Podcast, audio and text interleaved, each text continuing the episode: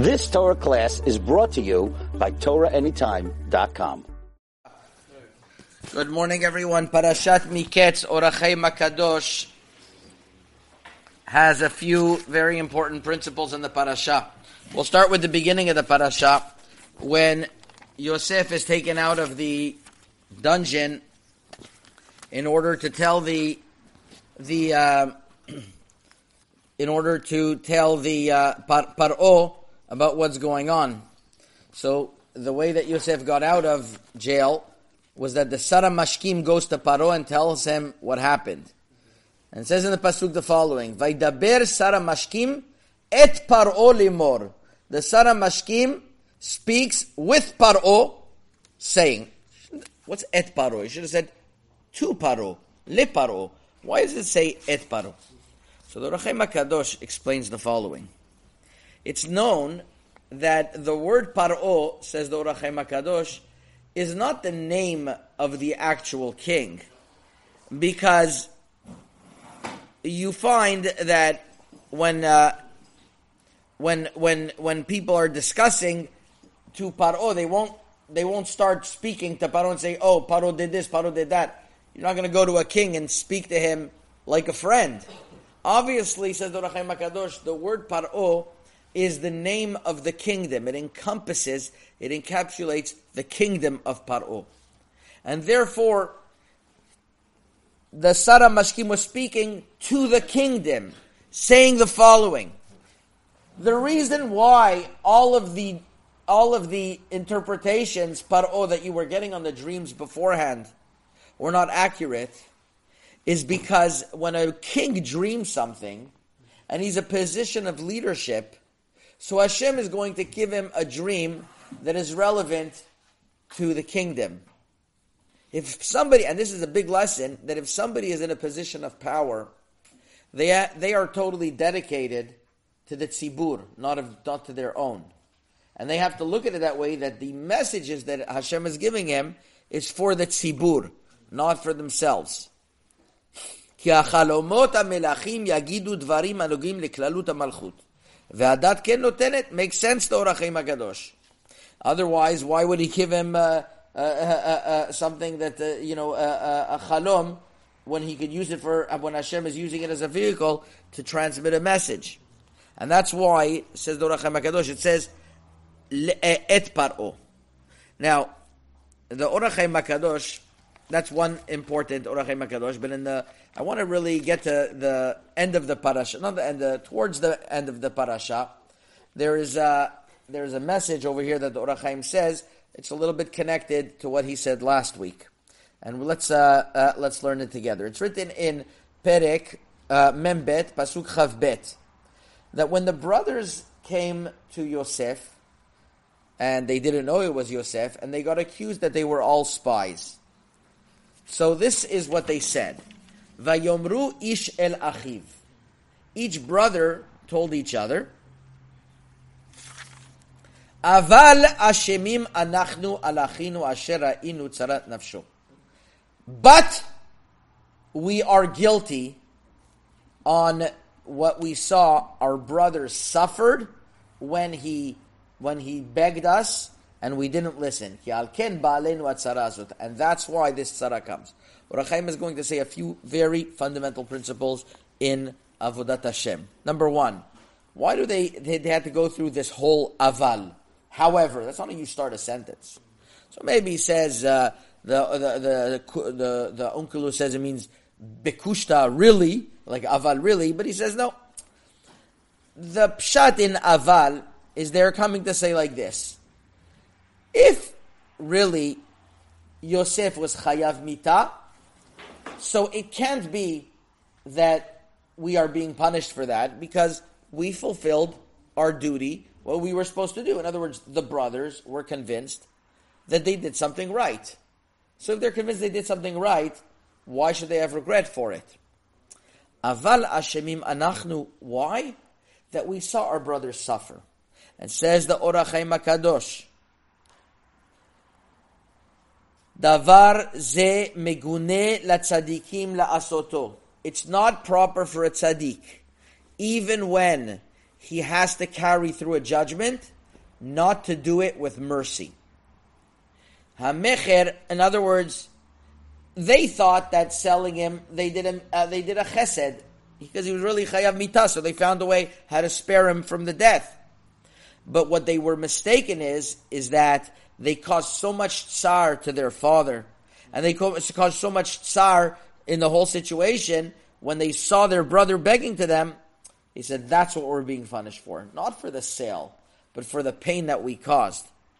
Or when they saw that they all gathered together, and this is where it gets interesting, when they saw that uh, they, they were all gathered together and they sold Yosef, and they and they sold Yosef, and now they're telling themselves, we are also being accused and being put in jail. So we got Yosef captured and put in captivity.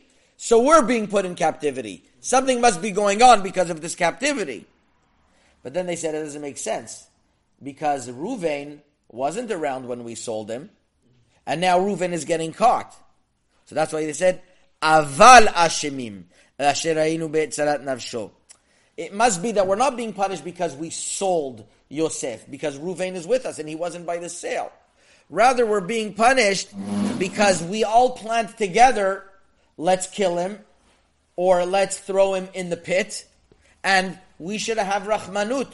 Because imagine the horrible death he's going to have now, being thrown into the pit. Little by little, the snakes and the scorpions are going to bite at him, inject him venom. He's going to have a torturous death, and, and he's going to die a very horrible death. And that, uh, so even though we didn't carry that out, but we thought to carry that out, and we thought to give him pain. Aval, now we understand why, because because we saw his pain and why he suffered. Now, says the Rachaim HaKadosh, that's all good if we understand that they said this before they realized that one of the brothers was going to be put in jail. But says the Rachaim HaKadosh, maybe the kavanah of the pasuk is really saying that they thought about this after they heard that Shimon was going to be, that Shimon was going to be left behind. And this says the Or HaChaim HaKadosh that they understood that there was a midah keneged midah. And here he says a principle, kfar kashavti bikama mikomot. Ki ha'avon yolid. When a person does an avera, he's going to create a power in the same reflection of that avera.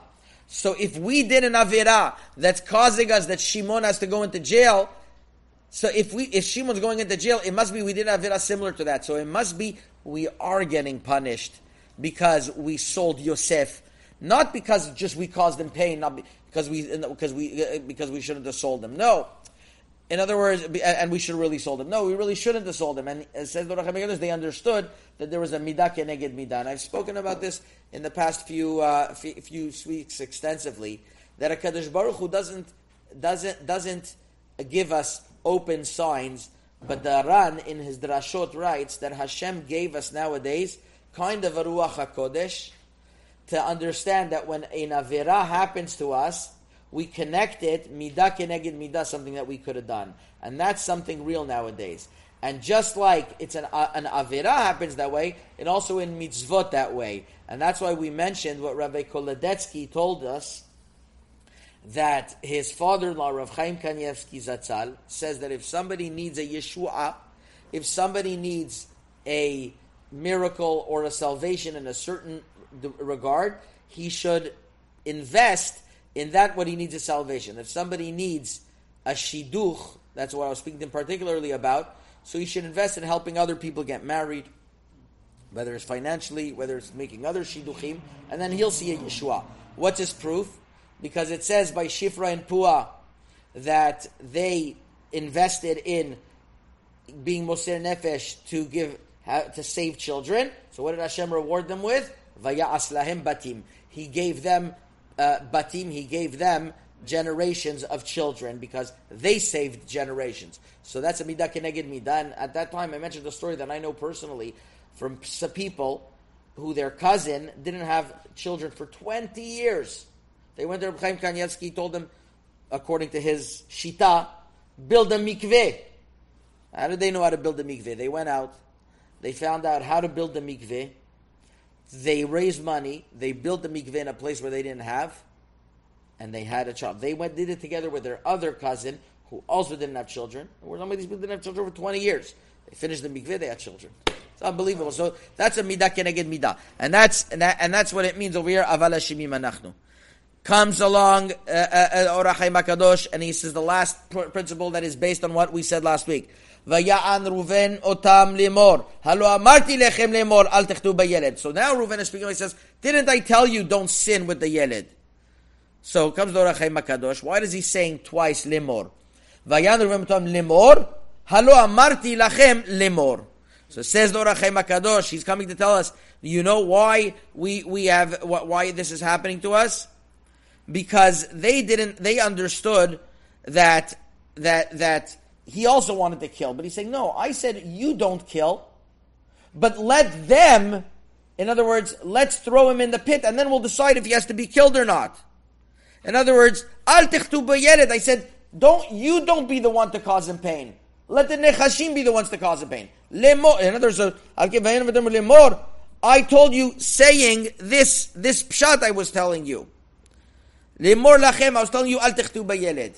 Why, says the Rachaim HaKadosh? Because I explained in last week's parasha that Reuven's kavana over here, and he repeats the very fundamental yesod that he said last week, that Reuven was telling them that if we are going to kill him, we're taking away the bechira, and it could be he's not chayav mita. But if he's really chayav mita, let's throw him in the pit, even though the pit he's also going to die, he's going to die a worse death, but at least it's going to be in the hands of Hashem. He says, Ki ikar ta'anat Reuven aita, Al like I said beforehand. Le'atzilo midi adam, which is bal bechira v'ratzon. That's the kavana. And that's true. If you're going to sell him, then it's already up to someone else. Ah, I'm sorry. So he's saying, throwing him in the pit, that's what you should have done. By selling him, you put somebody else in charge of his destiny. Why did you do that? So he says, I'm not, I don't, I'm not, why did you sell him? In other words, you should have been happy they sold him. In other words, he's going to die in a pit. Why was Reuven upset? Al yeled. You did worse. You did better. You know, Reuven thought worse than they did. The answer is no. By putting them in the in the uh, in the jurisdiction of a human being, that means a human being could mess them up even though they're not chayav mita. Whereas if throwing them in a pit, that's a, a, uh, dependent upon animals, that's up to Hashem. So this is the Or HaChaim HaKadosh, unbelievable stuff he has on Parashat Miketz, Baruch. You've just experienced another Torah class brought to you by TorahAnytime.com.